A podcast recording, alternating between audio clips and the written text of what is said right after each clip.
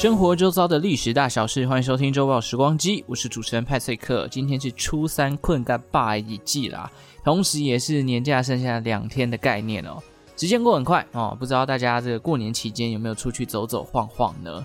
前几天还蛮冷的嘛，这个好像玉山也下雪积雪了，好像七八公分，没什么出门的动力，因为这个天气也是阴天，然后有点下雨。初二开始就有蓝天了啦，但这个。蓝天一出现，人潮也会跟着涌现。只可惜啊，这个要等到完全回暖，好像要等到初四、初五。但是呢，那个时候也差不多假期接近尾声了。那我们今天这集呢，会比较 free 一点哦。前两集跟大家聊了农民历，聊了刮刮乐、台湾彩券。我们今天要来 focus 在福袋上面了。稍微简单跟大家分享一下福袋的起源，再来我会找一些我们台湾很多这个超商啊、超市啊、百货。都有出这个福袋嘛，我们就来比较一下十年前、五年前跟今年的福袋，在数量、价格以及头奖上的内容有什么样的转变哦。这一集还没有赞助广告，欢迎各大厂商可以来信询价哦。短暂几秒钟的时间，也记得追踪一下周报时光机的 IG 吧。有关于卖福袋的起源，据说是从日本江户时代日本桥附近的一家无福店越后屋发起的。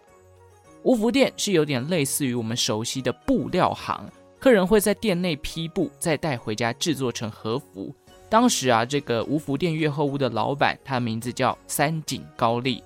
没错，听到三井两个字，就知道他是三井财阀的一员啦。布行批来许多布，不一定每年都会卖完嘛，可能这个数量没有抓好，或者是今年的买气稍微比较少一点。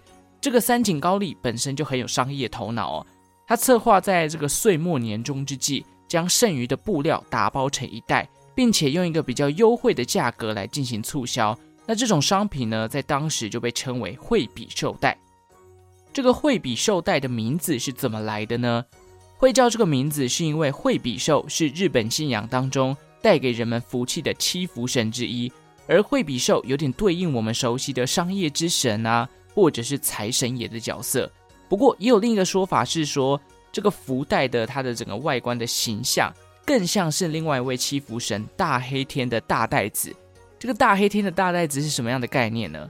大家应该都知道，圣诞老公公去爬烟囱的时候，背后都会背大包那个东西嘛。就有点类似那样一个大礼包的形象啦。无论如何，这个惠比寿袋啊，就是一种结合了福气的商品。随着无福店越后屋推出这个惠比寿袋之后，附近的商家也开始觉得，哎，这个做法不错哎。第一个可以销库存，第二个又可以沾沾福气，第三个消费者也很买单，所以就开始学习了这样的行销手法，也就带起了这个年末的买气哦。随着时间来到明治时期呢，商人贩卖的物品也越来越多元，因此惠比寿袋里头除了五颜六色的布料之外，也开始会有一些周边的商品来做搭配，例如说梳子、然后化妆品、牙膏、牙刷、首饰配件等等。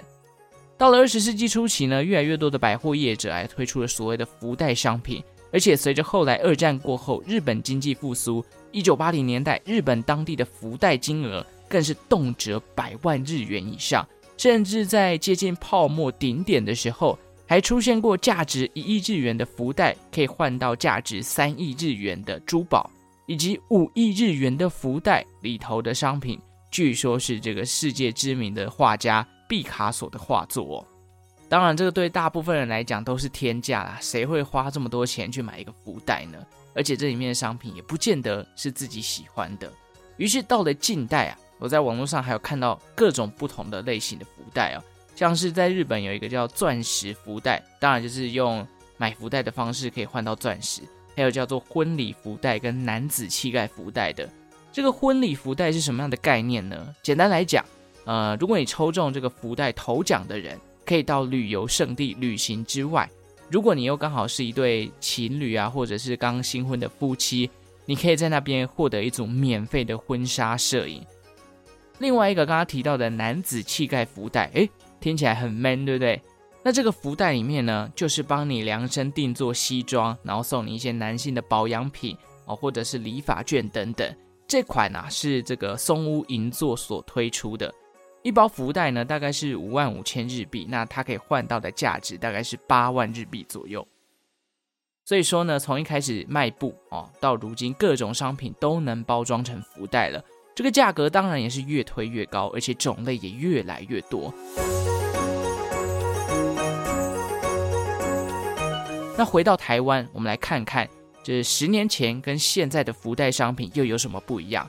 今天我锁定的，是大家过年的好邻居啊，就是全联福利中心哦。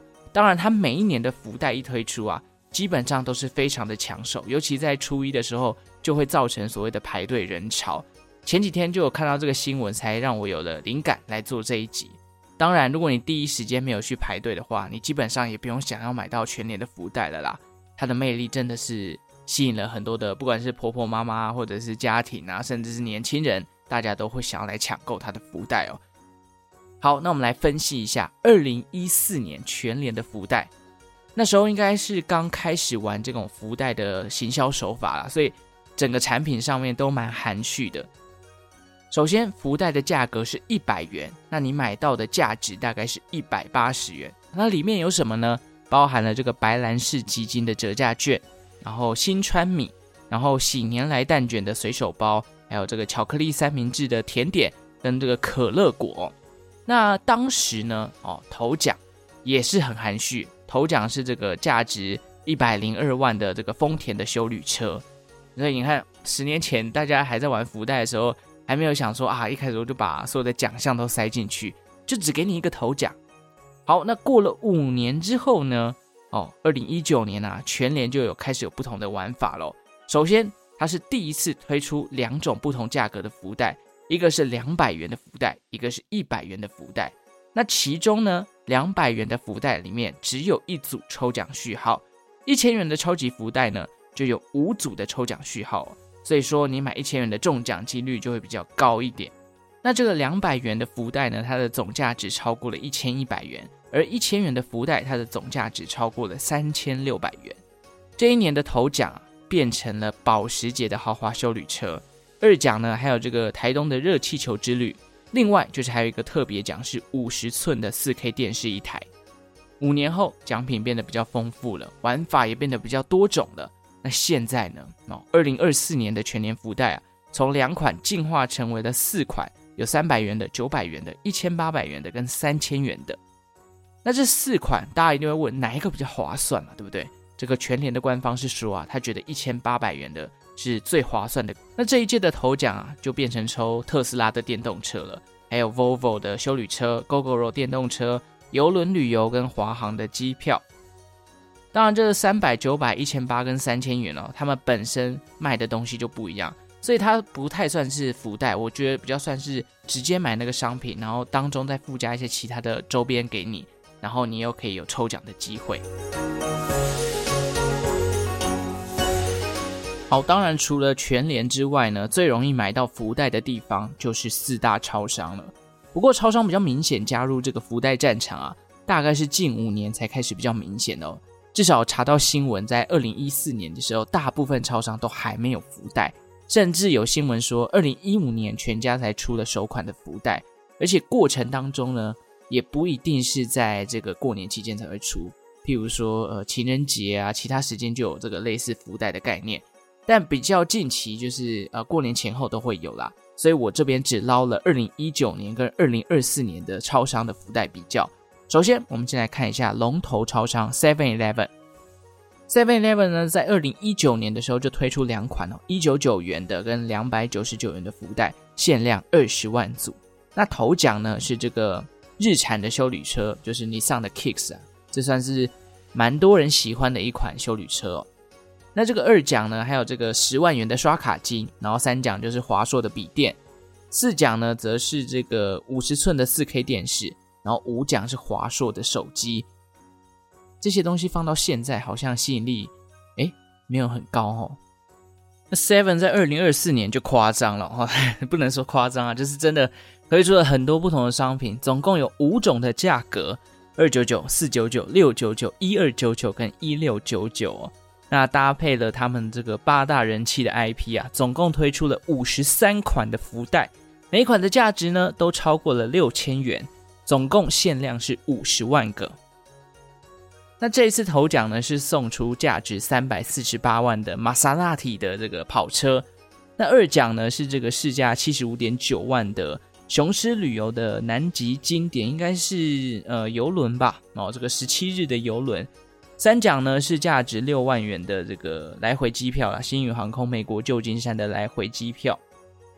听起来哦，升级了不少，不过买的选择也变得非常多，所以我觉得。挑福袋也越来越像是一个选择障碍的挑战。好，这是 Seven 而已哦。如果你还想要买全家的，全家有什么样的变化？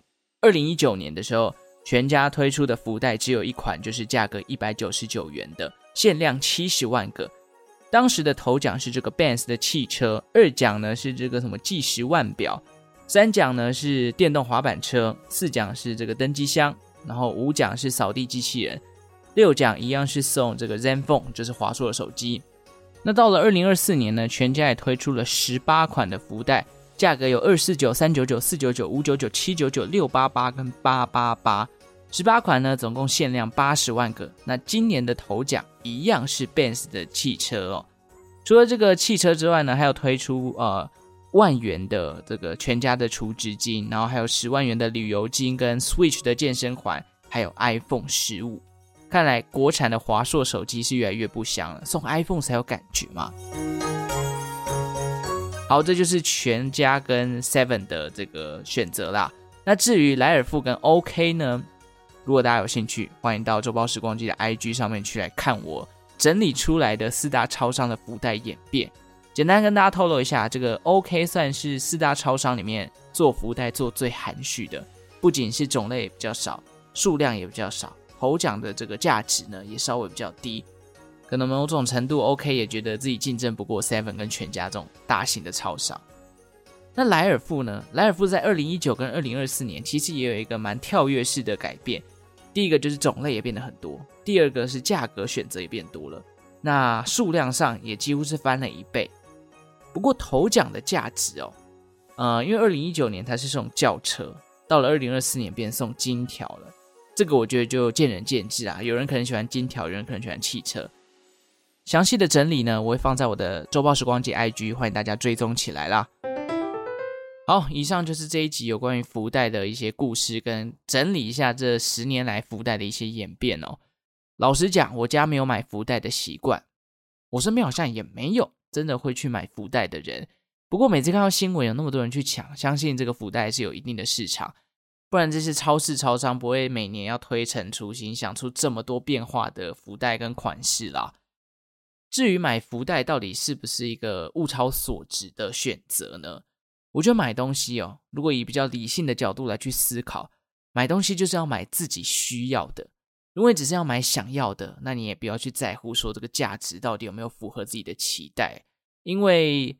呃，想要的你当然是想要头奖嘛，你就是要抽中奖，你才会去买这个福袋啊。